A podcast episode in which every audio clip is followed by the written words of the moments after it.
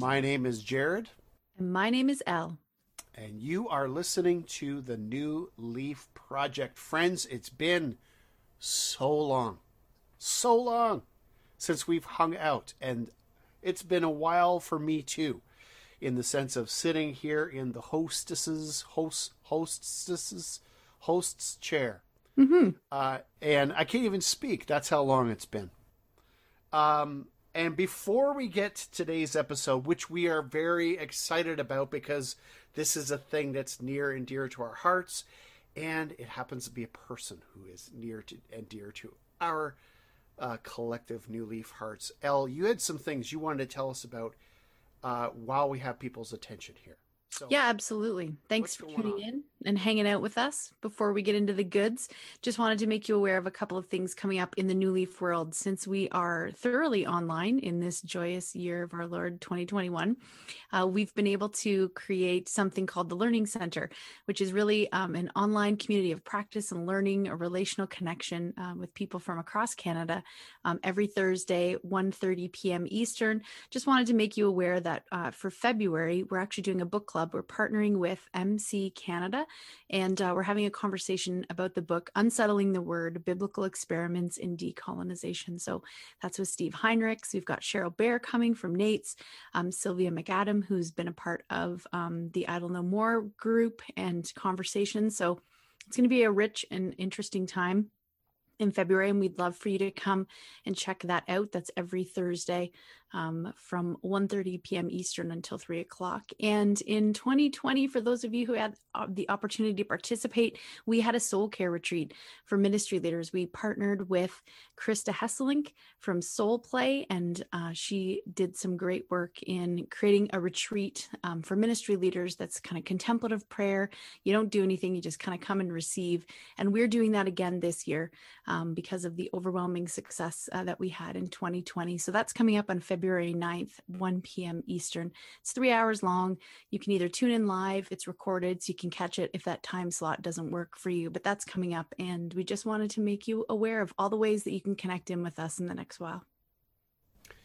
we are a busy crowd and uh, 2020 was as much as it was a big break from a lot of the regular stuff that we knew how to do boy it got busy in a hurry and i'm excited. It's a lot of good things going on.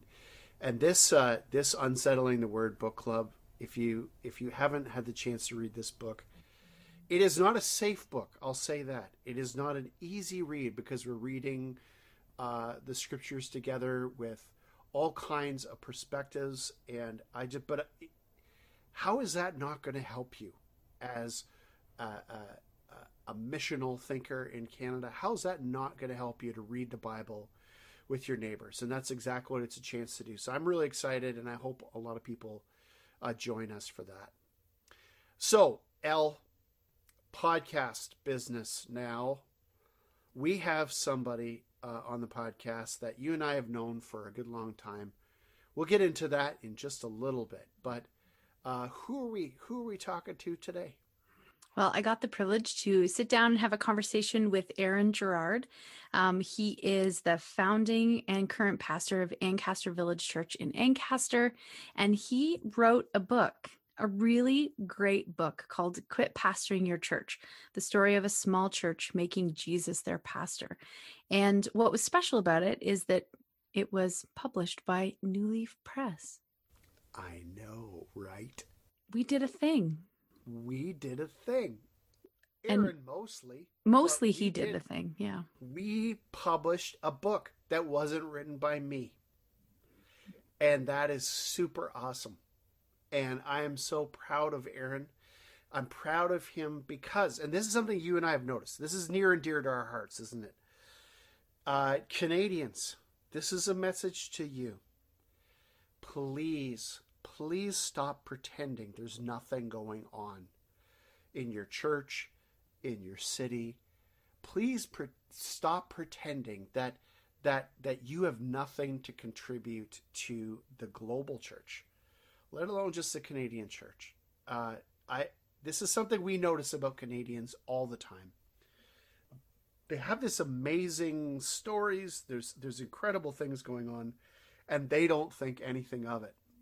And so, one of our deep desires is to amplify the Canadian voices, to get people to write down what's happening. And uh, Aaron, uh, he he joined uh, the New Leaf crowd probably before we even had a website. I think um, he has been part of this thing that we do on a regular basis called the Church Plant Design Shop. So first, he was a student at it, uh, and he used our Church Plant Design Shop uh, handout, our workbook, as sort of the guidebook to planning a church. And uh, because he was such a fan of, of what we were about, he eventually became one of our instructors. And he started teaching this class called Jesus as Pastor. It was one of the final sessions of the design shop. And I'm telling you, it was a powerful story. Uh, you on without fail, you could feel the spirit move in the room. You could feel something going on at a spiritual level every time he told this story. And uh, it took a little bit of nudging, it took a little bit of convincing, as with most Canadians. But eventually, Aaron wrote a book about this, about some of the story that he had to tell. He told the simple, very wholesome, very helpful story of getting um, Ancaster Village Church started, the things that happened to him as a person, the things that happened to him as a leader, the things he learned along the way. And I'm telling you guys, this isn't, it's not just because we publish it, and it's not just because Aaron is a good friend of ours and we love Aaron. It is because Aaron has something, he has offered us vulnerability, he has offered us truth, and this is this book is good. It is it is good. And I hope a lot of you will go out after this podcast, pick it up and read it because I think you'll get a lot out of it. So that's what we're on about this year, right, Al? We've got other books in the works. And neither you nor I have written any of these books. This is true.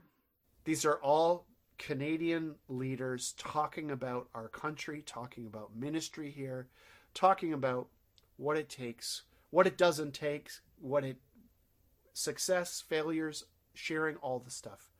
And I'm really excited about what we're going to be uh, bringing uh, bringing to the public this year. So let's give this uh, interview a listen. You did a great job again, Elle. This is a great interview.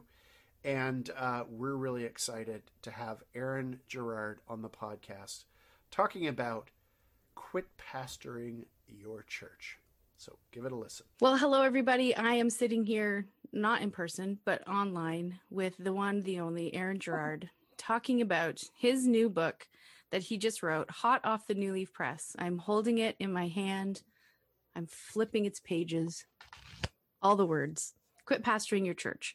Story of a small church making Jesus their pastor. Hello, Aaron. Welcome to the New Leaf podcast. Hi, Elle. Thanks for having me. We're thrilled that you're here with us today. It's good to be here. That's good. Uh, we are here to talk about this book because number one, it's a fantastic book. Number two, you're a fantastic person. And number three, New Leaf printed it and published it. All right, that sounds good. Let's wrap it up. So that yeah. I think so go you get just your said I think you said everything that needs to be said right there. go get your copy now on Amazon. Yeah. Um, so for those who don't know you, uh, tell us a little bit about yourself and uh, where you're located and what you're up to. Yeah, so I am in Ancaster, which is a part of the greater city of Hamilton here in southern Ontario. And uh, my wife and I, and at the time two kids, moved here. Actually, it's almost exactly nine years ago now. And uh, with this dream of planting a church in this community, really having no idea what it was going to look like. Uh, well, maybe we had a couple ideas, but but it was pretty open ended. I'd never done anything like this before, and uh, so it was an adventure. And honestly, that's uh, you know the book kind of follows quite a bit of that story. Um, before that, I uh, just finished up a master's degree, and before that, I was pastoring in a traditional Christian Missionary Alliance Church for uh, about seven years, and before that, I had done the very Christian Missionary Alliance thing of finding my beautiful wife at Canadian Bible College in Regina, Saskatchewan, and growing up a CMA kid in in many many ways. Um, and so you know, I in in many ways I've I've kind of lived the typical Christian Missionary Alliance kid story. Dad was a pastor, mom was always a ministry pastor for several years as well. Um, yeah, so that's a bit about me. I've had the pleasure of meeting your mother, and she's a very lovely woman. Really, I like her too. Yeah, I she's didn't a know nice, that. She's a nice lady. Yeah. I met her uh, at a, uh Christian and Missionary Alliance event in Calgary, so Oh. made sense that we met there. I see. Was she uh was she talking about prostitution by any chance? Uh, n- not personally to me, uh, but perhaps she was uh, having a conversation. That's kind of it's kind of her shtick is uh working with uh, women who've been prostituted. So I'm not anyway. We'll probably edit this part out. I'm not suggesting that you No, I- one of those women. I'm I'm quite happy to keep quite happy to keep that in. Actually, I'm just saying, just saying that's kind of it's her wheelhouse. That's where she works. So I thought got it. maybe- Yes, she was mostly that's- talking about how much she loved you. So Oh, all right. Well, I'm being serious. I didn't know she traveled around doing that, but It- that's good. also, a side gig you weren't aware of that your mom has. Yeah. That's great. I th- thanks. That helps people place uh, where where you're at and, and what you're doing. So does that mean that your church plant is nine years along then? Uh, I guess it does. Yeah, we uh, we hit the ground running. Um, yeah, so we're nine years. It's hard to believe.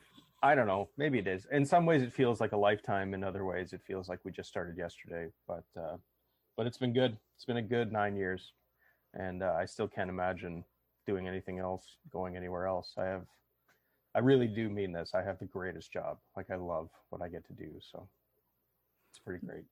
I know you outlined some of this in the book, but tell us a little bit about the early days of your church plant and maybe a little bit about the early days um, for you as well as you guys were starting this this new plant. Well, I um, I definitely came to Ancaster with a. Uh, it was a pretty wild story how we got here. Actually, should probably do another podcast on that someday. But uh, it- you know, it was one of those stories that was filled with um, just lots of crazy God kind of stuff happening and in helping us land here. We never saw this coming. This wasn't a part of the plan. Um, but how it all kind of unfolded and came together and it took it took a while for that to happen but it was a pretty uh yeah it was it was kind of a wild uh series of events that got us here but we got here and i um having just finished a degree and fancying myself a fairly well read um smart kind of guy my it you know feels kind of weird saying that but honestly i i kind of rolled into ancaster uh, feeling that way about myself and feeling like it was a pretty good fit because Ancaster is a it's a white collar town. It's uh, it's home to doctors and lawyers and lots of professors from McMaster, and uh, it's it's just that kind of place. And so I thought, I you know I I was agreeing with what I thought God was trying to set up here. Let's put a smart guy in a town full of smart people, and this will work fantastically. And so we got here spent about a year doing homework on uh, on the community and what our church was going to look like and putting together a, a, a lead team and and all the kind of things that I was learning to do in the early days of a church plant. Uh, and then it all came crashing down, and I learned quite quickly that I wasn't that smart, and I learned uh, that I had some uh, some things that needed to get chipped away at, and uh, needed to kind of come to the end of myself in many ways. That was a terrible, terrible time. Um, not fun, not enjoyable at all.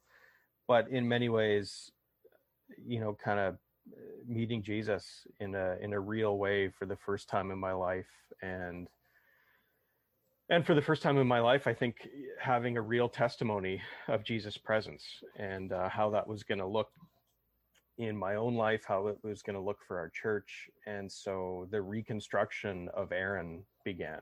And it just so happened that we were putting a church together at the same time, which was uh, a unique uh, and good place for all of that to happen. Um. And that's that's kind of the story that the book that the book follows. What made you decide that you were going to write a book? Uh yeah. Well it's probably a couple things. So after i started to feel better and by that i mean you know after my life kind of fell apart different things that were happening uh, that i talk about in the book and uh, just in my own personal space going through a a you know severe time of anxiety and depression and you know through counseling and doctor's appointments and getting medication and getting myself healthy again on the other side of that, uh, there were all of these stories that had taken place in the midst of this dark period in my life. And honestly, I started to write them down at first because I just didn't want to lose them. Mm-hmm. Uh, you know, like I said, they were they were coming out of this place where I really felt Jesus had met me and had done some pretty bizarre things in my life and and given me these stories that you know in many ways growing up in the church you always hear the people show up, the missionaries show up. Ah, I was attacked by an alligator one day and an angel came and saved me from the alligator. And they always had these crazy stories and stuff like that. And and I kind of felt a bit like that. Like I, I have some of these crazy stories now and I don't want to lose them.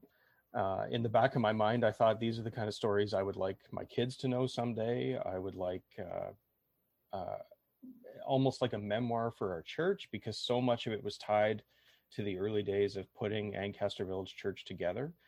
So really, it was just kind of like a, I, I, it was a journal more or less. I, I just didn't want to lose it.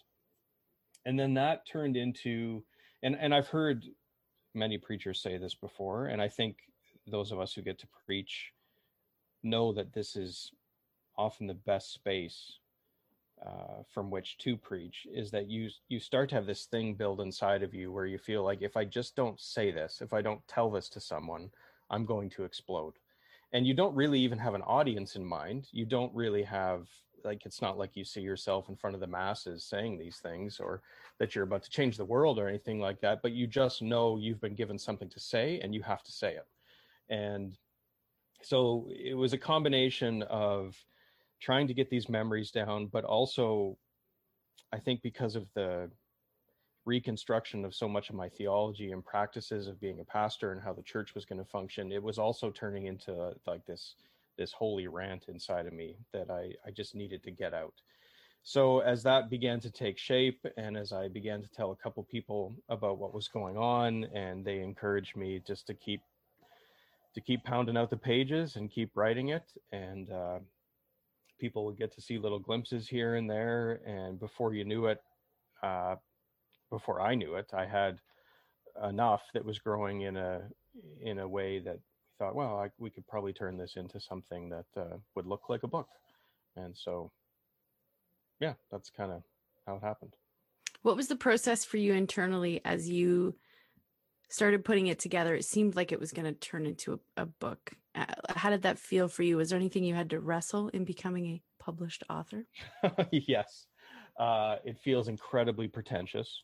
And uh, I know other people in the New Leaf world, Jared especially, has told me several times that Canadians make for bad authors because once we have something to share with the world, we're we don't really want to talk about it, and we would rather it all just go away. And uh, I I can relate to that. I um, I have no illusions that this is going to turn into something massive and uh, there's fame on the other side of publishing this book. But at the same time, even the smallness of it, I, I'm not, it feels weird. It just feels odd.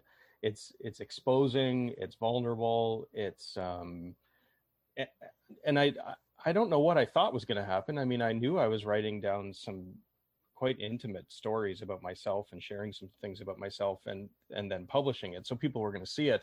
But it's hitting me now that people have read it and are sending me emails and comments just how open i was about my life. Uh, so it's a weird feeling. Um, yeah it's it's weird. I don't i don't have a it's just weird. Do you think that's why more canadians don't write? Because of the the vulnerability piece of it the how it's sort of you open yourself up to the good and the bad?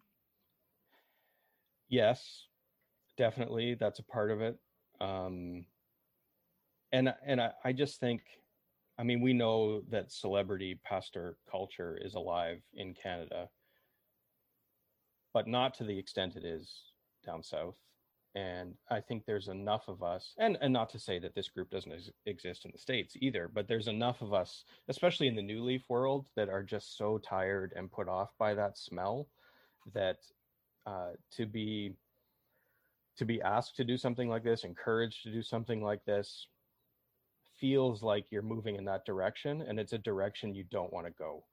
Um, i really like the smallness of my ministry. I like I like the you know around here we often talk about the the that it seems insignificant though we know it's very significant. Mm. Um, but I we like that space, and so when you do a project like this, you feel like I don't know, it just feels a little dirty. I don't know. I I don't know if that's uh, if that's I uh, that's probably a, a Canadian thing. I would I would think yeah, especially in our world in our circles. Yeah, I wanted to raise the question because, as you know, New Leaf has been saying for a long time that we wished there was more um, Canadian authors and that there was more Canadian content, but there seems to be a block. Um, when people just don't seem to want to write, or as you're addressing, it feels a little dirty. Like, what if I put this all out there? Whereas when I speak with some of my American colleagues, um, they just don't seem to have that barrier. Yeah, yeah.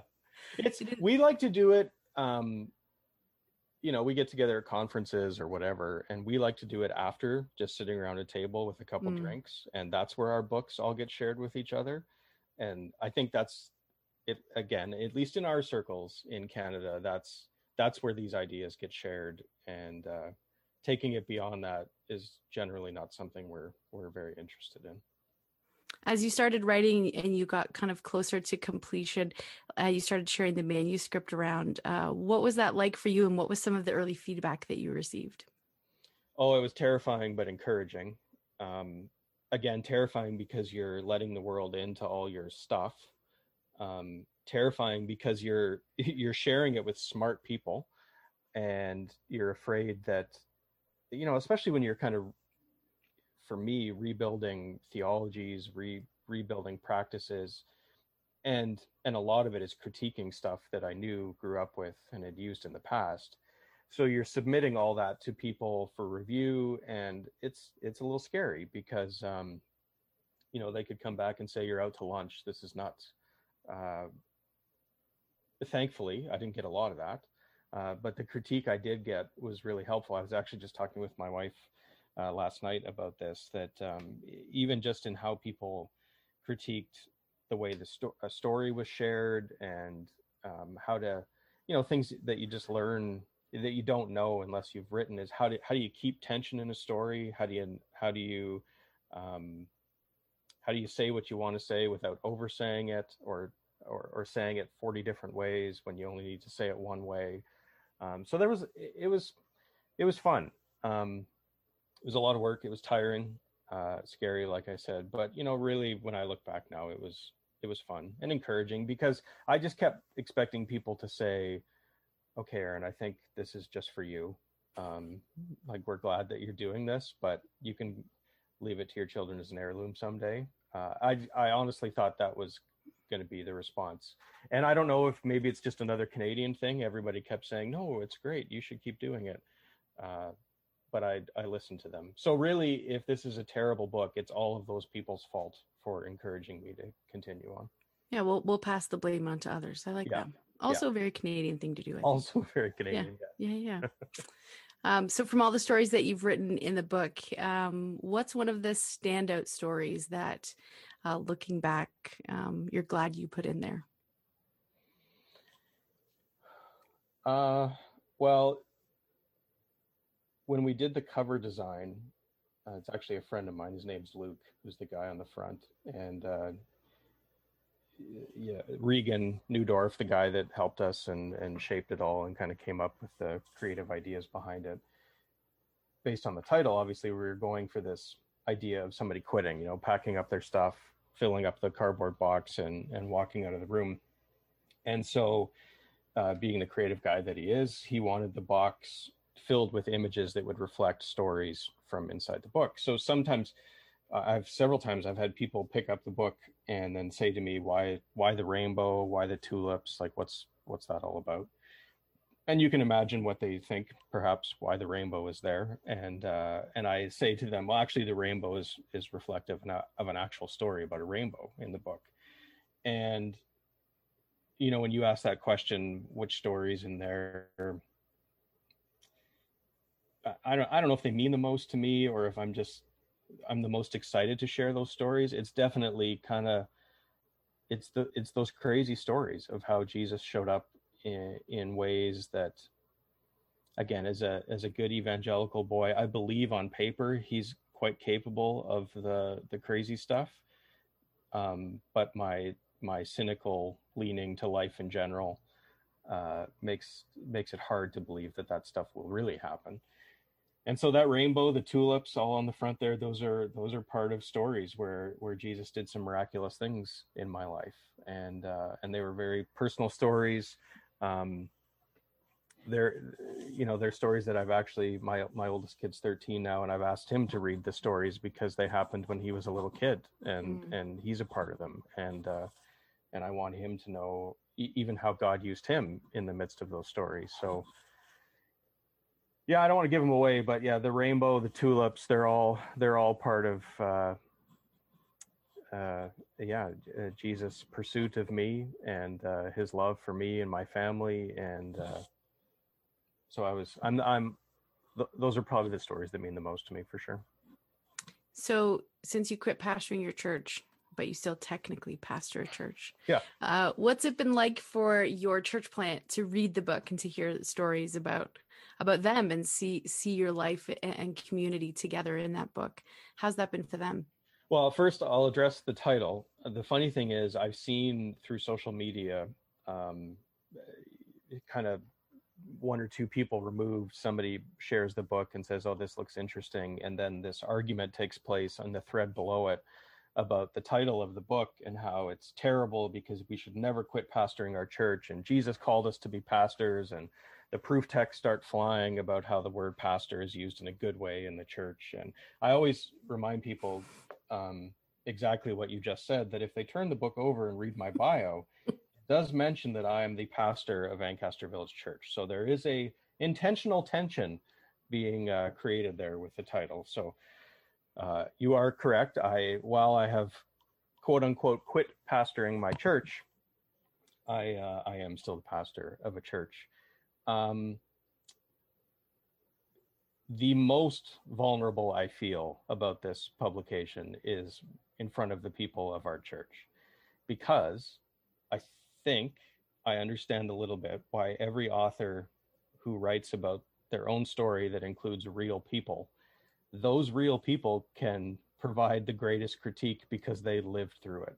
Mm. And it's really easy to read any book about somebody else's ministry and then create this um i don't know puffed up's not the right word but this like fake version of what's ap- actually happening uh and so when you write a book about your church and then the people in your church read it then they're the ones that can go really i don't think it's actually like that hmm. or Aaron, this is all just in your head. This is this is not the way we actually function.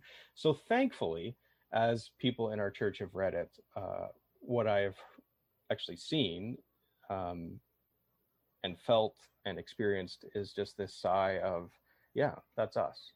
Um, the good, bad, the ugly, the in between. That it's us. And uh, and again, you know, if nobody reads this, but if it stands as a even a sort of historical document for our church, that's a good thing. And uh, and and our people have enjoyed kind of being a part of this process. In the beginning of the book, you mention about uh, the design shop, so the New Leaf Design Shop, and uh, the church planters that you get to interact with there, since you're a major part of the teaching team. Um, why do you think it's still important for people to be planting churches in our current context in Canada? Oh yeah. Um, well, the easy answer is because you know I want to choose my language carefully here. Um, we are not the center of attention in this country, haven't been for a long time. And yet we still feel like the gospel is a good thing and that the gospel is needed uh, in our communities, with our friends, with the people we work with, that the good news of Jesus matters. And yet, as we look around at the churches that have, you know, most of the churches uh, that have been around for the last century, um, they're finding it difficult to communicate that uh, to their communities. And no church lasts forever. None of Paul's churches are still around. Uh, and we hold Paul in pretty high regard, but it seems that he couldn't even make a church that would last forever. And so it's not a bad thing that we try new things and that we experiment and that we risk, and that a whole lot of these experiments won't last longer than five years, 10 years, 15 if they're lucky. Like I look at our church, we've been around for nine years now and go, this, this is a bit of an anomaly, actually, mm-hmm. that we've made it this far. Um, but every year of trying, every month of trying is worth it because we are trying to figure out how does the gospel make sense to the people we love and the people we hang out with and the communities where God's placed us. Uh, so I love people that are willing to to try uh, and experiment and risk and come up with crazy ideas that a lot of them won't work. And I love being in a in a room where we all talk about those crazy ideas and where we laugh at each other and where we point at someone and say that's the dumbest thing I've ever heard of, or that's the greatest idea that will never work, um, or or that's I don't understand why that worked, but it seems to have worked.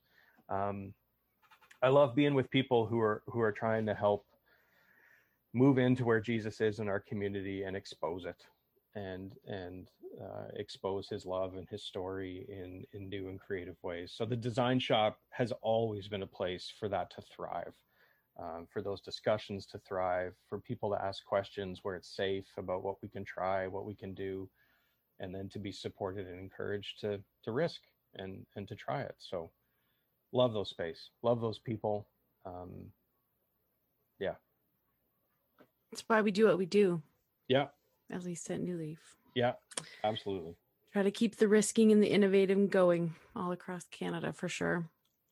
When um when I read the book, um, I was struck by the fact that it was more than just a story for church planters. It certainly had a lot to do with your church plant, but this is almost like a manifesto to good pastoring, maybe. Um, uh, in a way. And so, if if someone's considering picking up the book who maybe is not uh, in leadership of a church plant, um, what would you say to them? How in what ways would you encourage them to to read the book? So I've had, um, yeah, like to me, obviously because it's written from my perspective, it has. I've always thought of it as a that it would make the most sense to somebody planting a church that said, uh, my good friend Lee Beach, who wrote the foreword, um, after he read it, he he he went along more the lines that you're asking to say that actually this this might make sense to a lot of pastors. Uh, and and I agree. That was probably part of the that thing that I felt was inside of me that I had to get out or it would explode. Was so much of my critique and what I wrote is based on my years of experience in a more traditional church, and certainly my my Bible school upbringing uh, that was shaped and designed for a traditional church. So, absolutely, I think there's stuff in here for pastors of any kind of church. But what I what I will say is that trying to recon trying to do a lot of this stuff in a traditional church that's established has established structure uh, governance models, all those kinds of things, uh, it's not going to be easy. It, will be challenging. It'll be an uphill battle. Um, one of the stories that I've always felt or, or run into as I've talked to pastors of traditional churches for years is when I talk about the stuff that I put in the book, I always get the same response. That sounds like the ideal. That sounds great followed quickly by, but it will never work. Mm. And that's always driven me absolutely batty. Um, I like I I completely understand what they're saying. Uh, the cost of trying some of this stuff in more traditional churches is a high cost, a lot of work, a lot of blood, sweat, and tears. Um, but I think it's about pursuing the ideal. And and if this book can be encourage pastors in traditional churches to try and risk in some of these ways, then I I would be honored to be a part of that. And I think it would be a good thing for the church in our country to wrestle with some of this stuff. So do you have another book in the in the works? Do you th- do you think you've got another book in you or or are you a one and done author? I have no plans right now. Um, I feel like uh, now that this is done, well, it's not done. I mean, I'm still doing stuff like this, but now that the the bulk of the work is done, it, I feel like I did when I finished my master's degree, which was never again.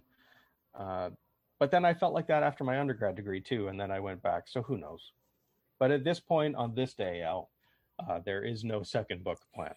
Though I will point out that uh, if you do search up the book on Amazon, uh, for a lot of people, the book that it says you would also like this book is called The Pastor Who Quit His Church, and it's a steamy romance novel. Uh, so people have assumed that that's already my sequel to this one. It's quite a racy cover, actually, but uh, I I am not the author of that book, though our titles are similar. The cover is not similar.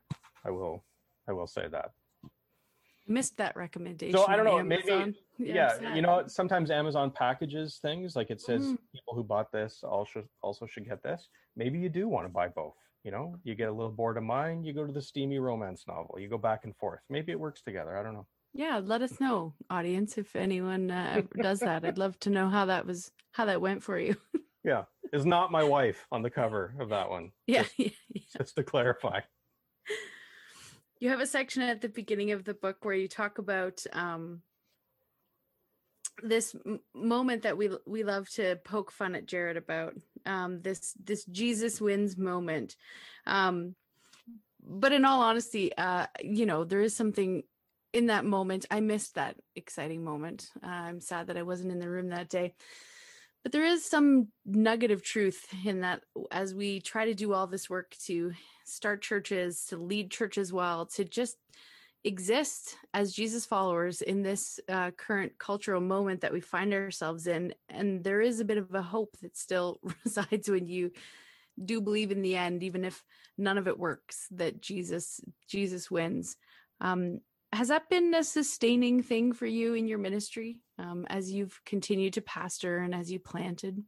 Oh yeah, I think um, the fact that Jesus wins, that there is a triumphant end to, well, that uh, end isn't even the right word, but a triumphant new beginning to all of this, uh, redefines how you even think about failure and risk. And, you know, this is, I don't think this is going to come to news to a lot of uh, our listeners here, but um, redefining success is always about understanding faithfulness and that even in those failures if that's what we want to call them even in the risks that didn't pan out or the the church plants that only lasted a year or two or whatever though that was never an issue of success or failure. It was always an issue of being obedient. It was always an issue of of faithfulness of feeling like jesus has said aaron i'd like you to do this um, pope benedict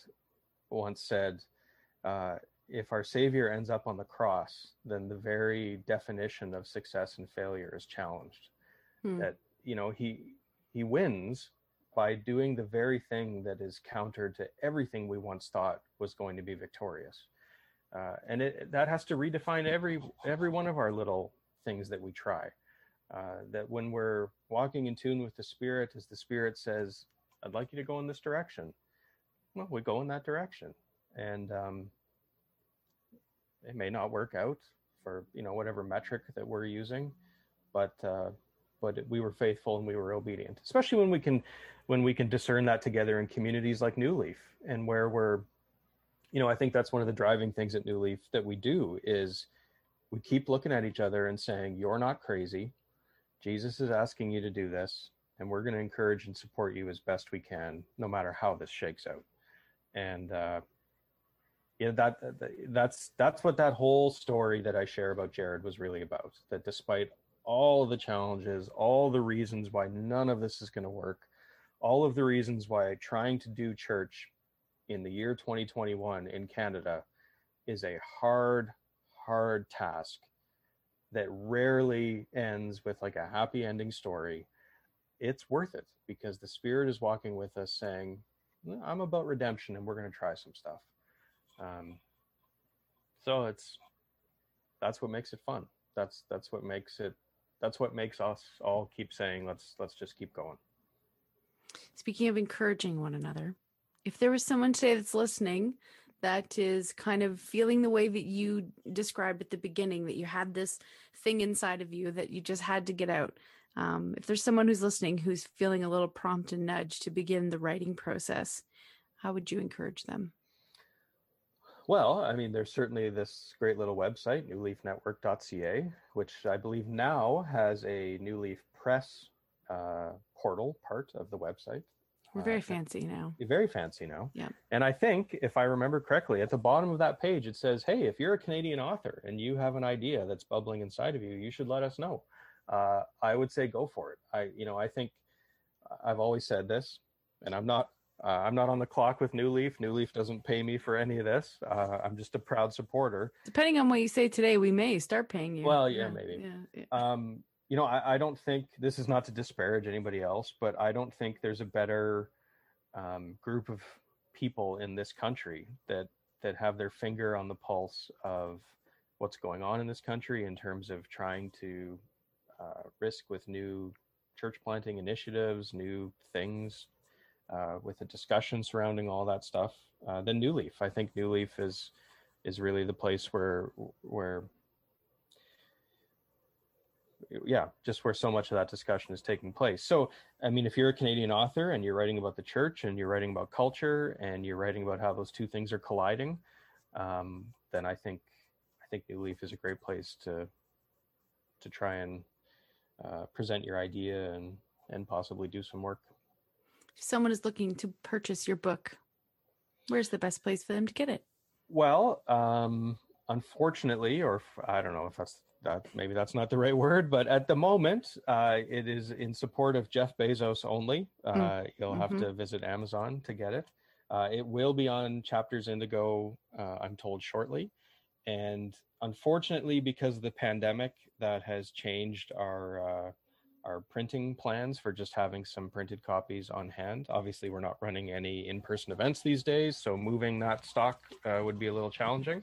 But we are still trying to get a small order done, uh, certainly for people that would be in the Southern Ontario area and just want to contact me, and uh, and I can figure out delivery and stuff like that. So Amazon, um, or you can just go right to the New Leaf uh, website where there's a, a, page dedicated to the book, and it'll jump you to different places that you can pick it up uh, or you can contact me directly.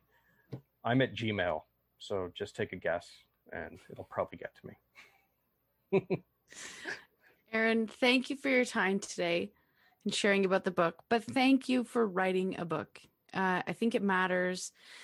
It matters that you shared your story. It matters that you uh, shared so vulnerably about your struggles and about um, how you guys have continued to be faithful in Ancaster. So I, I thank you for doing it.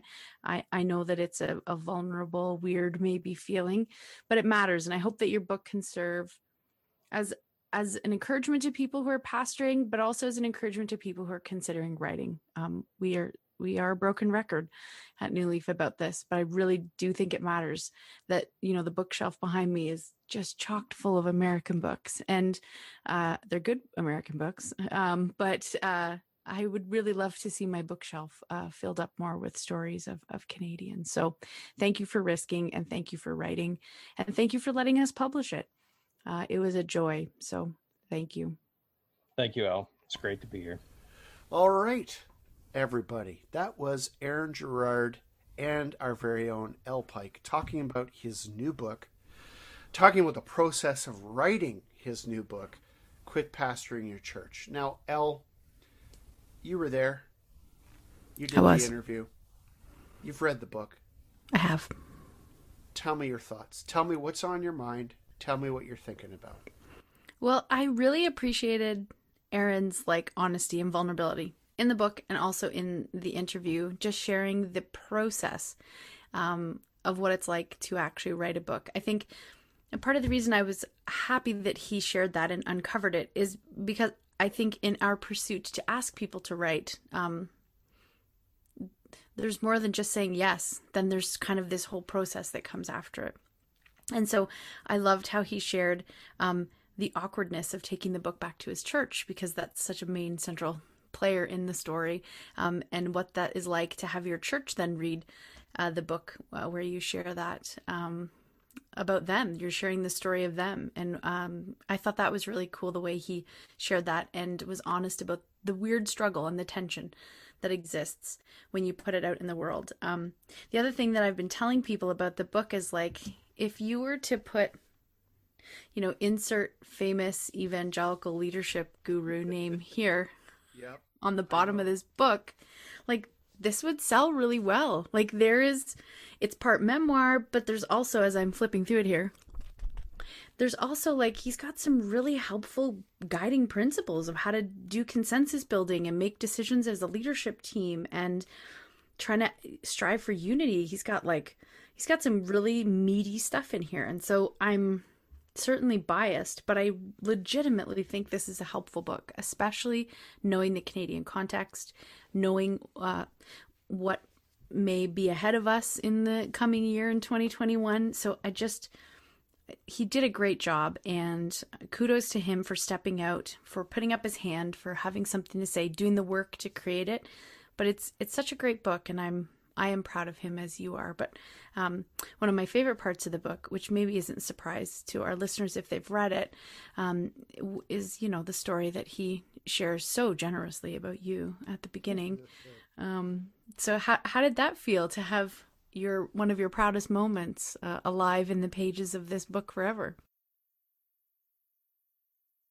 And by proudest moments, you mean a deeply vulnerable moment for me as a leader and uh, a solid dose of public humiliation. Yeah, yeah. Well, thanks for bringing that up. I'm I'm really glad we get a chance to to dig around in here a little bit more. But yes, um, uh, in the early days of New Leaf, before it was a thing, before it was really even like you weren't even a full part of the picture at that point entirely.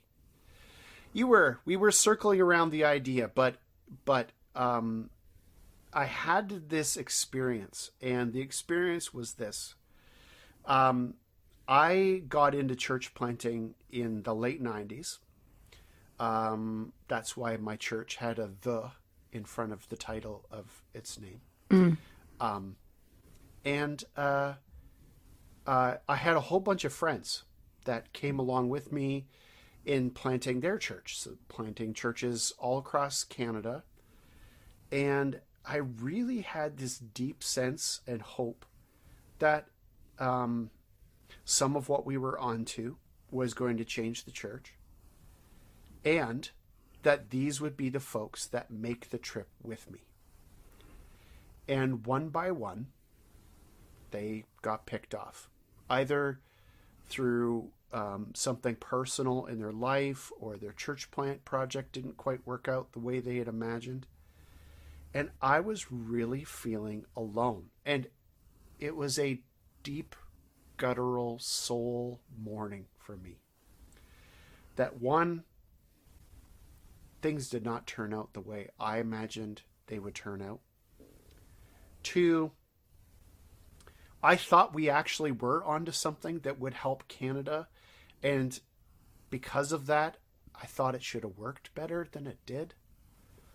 Um, these really were good people, and I enjoyed their company, and I was just sad. And and and to make it worse, I was the leader at that particular point. And so I'll tell this story maybe in a bit more depth in some other venues, but I went down to the Missio Alliance uh, conference in the U.S. and I had people pray for me, lay hands on me, and pray for me. And something huge happened in my heart and in my life. And it was a release. It was a release from guilt. It was a release from shame. It was even a release from from the sadness that I have about why is the church failing at in Canada. And a lot of us have our theories. And our theories are the church needs to do this, the church needs to do that, or if the church would only recover this part of itself or that part of itself, then we would win. And uh, the truth is, uh, I was under those impressions and illusions too, and the church uh, still continues to slide. It slid since the day of that story. And so here's what happens I come back from that, and God has released me and sent me back to Canada with these words ringing in my ears that there is more going on underneath the surface than you know. There's more hope in the Canadian story than you know. I went to the conference hopeless, I came home full of hope. And embarrassingly, I was like Doc Brown in Back to the Future. I was Marty! Like I was manic, I was a maniac. And I foisted myself on poor Kevin Makins and his church and I bothered a lot of people at his church. And then uh, Aaron is just down the road and he meets just a few hours after Kevin. So then when I was done with Kevin, I went and visited Aaron and I was like, we got to do something. It's the future of the Canadian church. And we got to get everybody together. We got to talk and we got to like look after each other. We got to do something. And then basically the following weekend, Aaron made all the arrangements. All of my Hamilton friends had pity on me and got everybody together. And basically, I just told a very sad story uh, about how it's all coming apart. And it was one part a personal confession, but I think a lot of people in the room that day needed someone to admit the truth. And then, yes, uh, I did use a a common uh, cuss word at the end of it. Um, I don't swear in my public uh, communications in, in general. I think it's rude. I think it's uh, not a good uh, way to communicate. But um, sometimes, Elle, swear words are deeply guttural meaningful communications of a genuine emotion. And so, while I'm not proud of my word choice, uh, I am proud that I was vulnerable and I told the truth. And that moment resonated, it echoed. Um, and and it was a, a it was I know I wasn't the only one that it was resonating with because Aaron adds it to the introduction to his book. That experience of being on the receiving end of Doc Brown, Jared Siebert uh, coming back and feeling like there might be hope. Uh, not a goofy, will always win hope, but a surrender to Jesus hope. And that's what I love about this book is that Aaron, um, he treated my vulnerability with respect. He treated his own story and his own vulnerability. And uh, I think that's one of the things the Canadian church can bring to the to the broader conversation. A lot of people like to pretend that Christianity is just one long victory march, and as Leonard Cohen is famous for saying, it's sometimes it's also a cold and a broken hallelujah. And so I think that's what I think about this book. That's why I think it's so generous and important is because Darren uh, is because Aaron dares to tell the truth, and I I want to encourage more Canadians to do that. I dare you to tell the truth, uh, and you never know what's going to result. And I think this book is going to, I think it's going to do well. Um, but beyond just uh, sort of public response, I think it's going to be transformative. And that's the thing I'm really excited about. Yes. Elle, uh, I don't know with the with the production schedule we have. Are we're probably not going to have this podcast out before Aaron's big book party, are we? Maybe not. Maybe not. But if we do, there is a book party. A book party? That's not Yeah, a word. Book release. I guess a book party. release is, is better. Yes, we are having, if this makes it out in time, uh, January 28th. So that's Thursday, January 28th. We're having um, a virtual launch party. So if it were normal times, we would be hanging out and having an in person event. Uh, where we would clink glasses and shake hands and congratulate Aaron.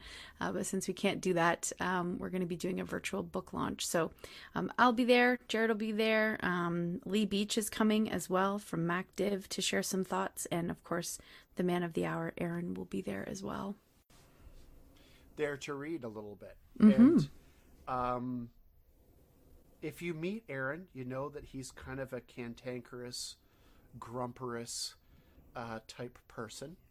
Uh, and that's near and dear to my heart. I love grumpy people. In the best possible way, though. in and some of the worst possible ways. Let's face it, um, but yes, and uh, and to to watch Aaron uh, be so sheepish and apologetic that he even wrote a book in the first place is probably one of God's greatest gifts to me so far, apart from my marriage, the birth of my kids. Yeah, it is very is sweet. So, he is so ashamed of himself for having written a book and put into words something that God has so Quintessential- given him. Yeah, quintessential Canadian. Oh my goodness, it's it's so hilarious. And if if if you like uncomfortable, um, you know, just ask Aaron lots of questions about what it feels like to be an author and the sell the seller of a it was it was almost it was several days on the number one list for Amazon for for Christian books, which I was very impressed with. He had a very good opening week You did. um, with this book. and we didn't even buy them. Like other people bought them. we didn't even. wasn't like you, me, and my mom. No, No. Other people. people we don't even know. No. Maybe Aaron's mom. I don't know. Maybe, but I'm just I'm I'm hoping that lots of people are able to read it and love it and appreciate it and see it as transformative as much as we do. So it was it was great to have Aaron do this with us and great to be able to have him on the podcast to share about his book and to make him feel very awkward as he described the process. We're happy to make people feel awkward if nothing if nothing less. That's right. And if you need us to help you feel awkward, Mhm. uh, we would like to encourage you to write a book too. Maybe God's communicating something to you. Um, maybe God is is inspiring you. Maybe you've had a, a profound transformative experience in your ministry. We're interested in hearing uh, ideas for books. Uh, we're interested in people telling the truth. So, if you've got a book in you out there, friends, uh, do us all a favor, start writing it. And uh, uh, there's something beautiful about the process of writing, so that won't be a waste, regardless of whether it ever gets published. But if you've got something, uh, we'd love to hear from you. So, Elle, if people want to connect in with the New Leaf Network, if they want to take this story deeper, uh, what, what, how do they stay connected with us? On our brand new website, newleafnetwork.ca, where we've worked very hard to make sense of what this hot mess is. So I hope that you uh, can navigate the website a little better than our previous. So um, the website's got lots of information, some of the events that we've got coming up, some of the projects we've got on the go. You can check out the Writing Collective, uh, which is um, writers from across Canada that are reflecting on the Canadian soul, um, and some more information there about the New Leaf Press. So if you would like to let us know that you're working on a book, that you've decided to do that, and, and you've got an idea, contact us. Let us know. You can find out lots of information on the website. Um, but also just to let you know that we have are still continuing to meet every week um, through the Learning Center on Thursdays. And then we also have just hangout time where we hang out online. We call that our cafe time, uh, Wednesdays, um, 1 p.m. Eastern to 3 p.m., and Friday, 1 p.m. Eastern to 3 p.m. So we just hang out with people from across the country, say hi, work on your sermon, say hello. Yep. It's been uh, that's been the unexpected blessing of our current circumstances is the way that we've been able to utilize online connections to really make some um, interesting things happen. So check us out. We'd love to have you come hang out. Yeah, we've schemed some pretty cool ideas there. So, friends, come join us. Come hang out with us. We love being with you, and uh, we're praying for you, and we're we're hoping the best for you out there in pandemic land. Uh, get out there as soon as you can. Get vaccinated. Um, let's uh, let's kick this virus's butt. Um, and uh, let's let's do everything we can to make sure that we can all hang out face to face, person to person, real real soon. Hug to hug. Hug to hug. Well, maybe I'll look at you, but hell, Elle, you'll be I'll hug you. Maybe longer than you want me to, I'm sorry. It will be uncomfortable uh, for a lot of you, but it'll be sincere. but it will be sincere. Okay, friends. Until next time. See you later, and have a good one. Bye, friends.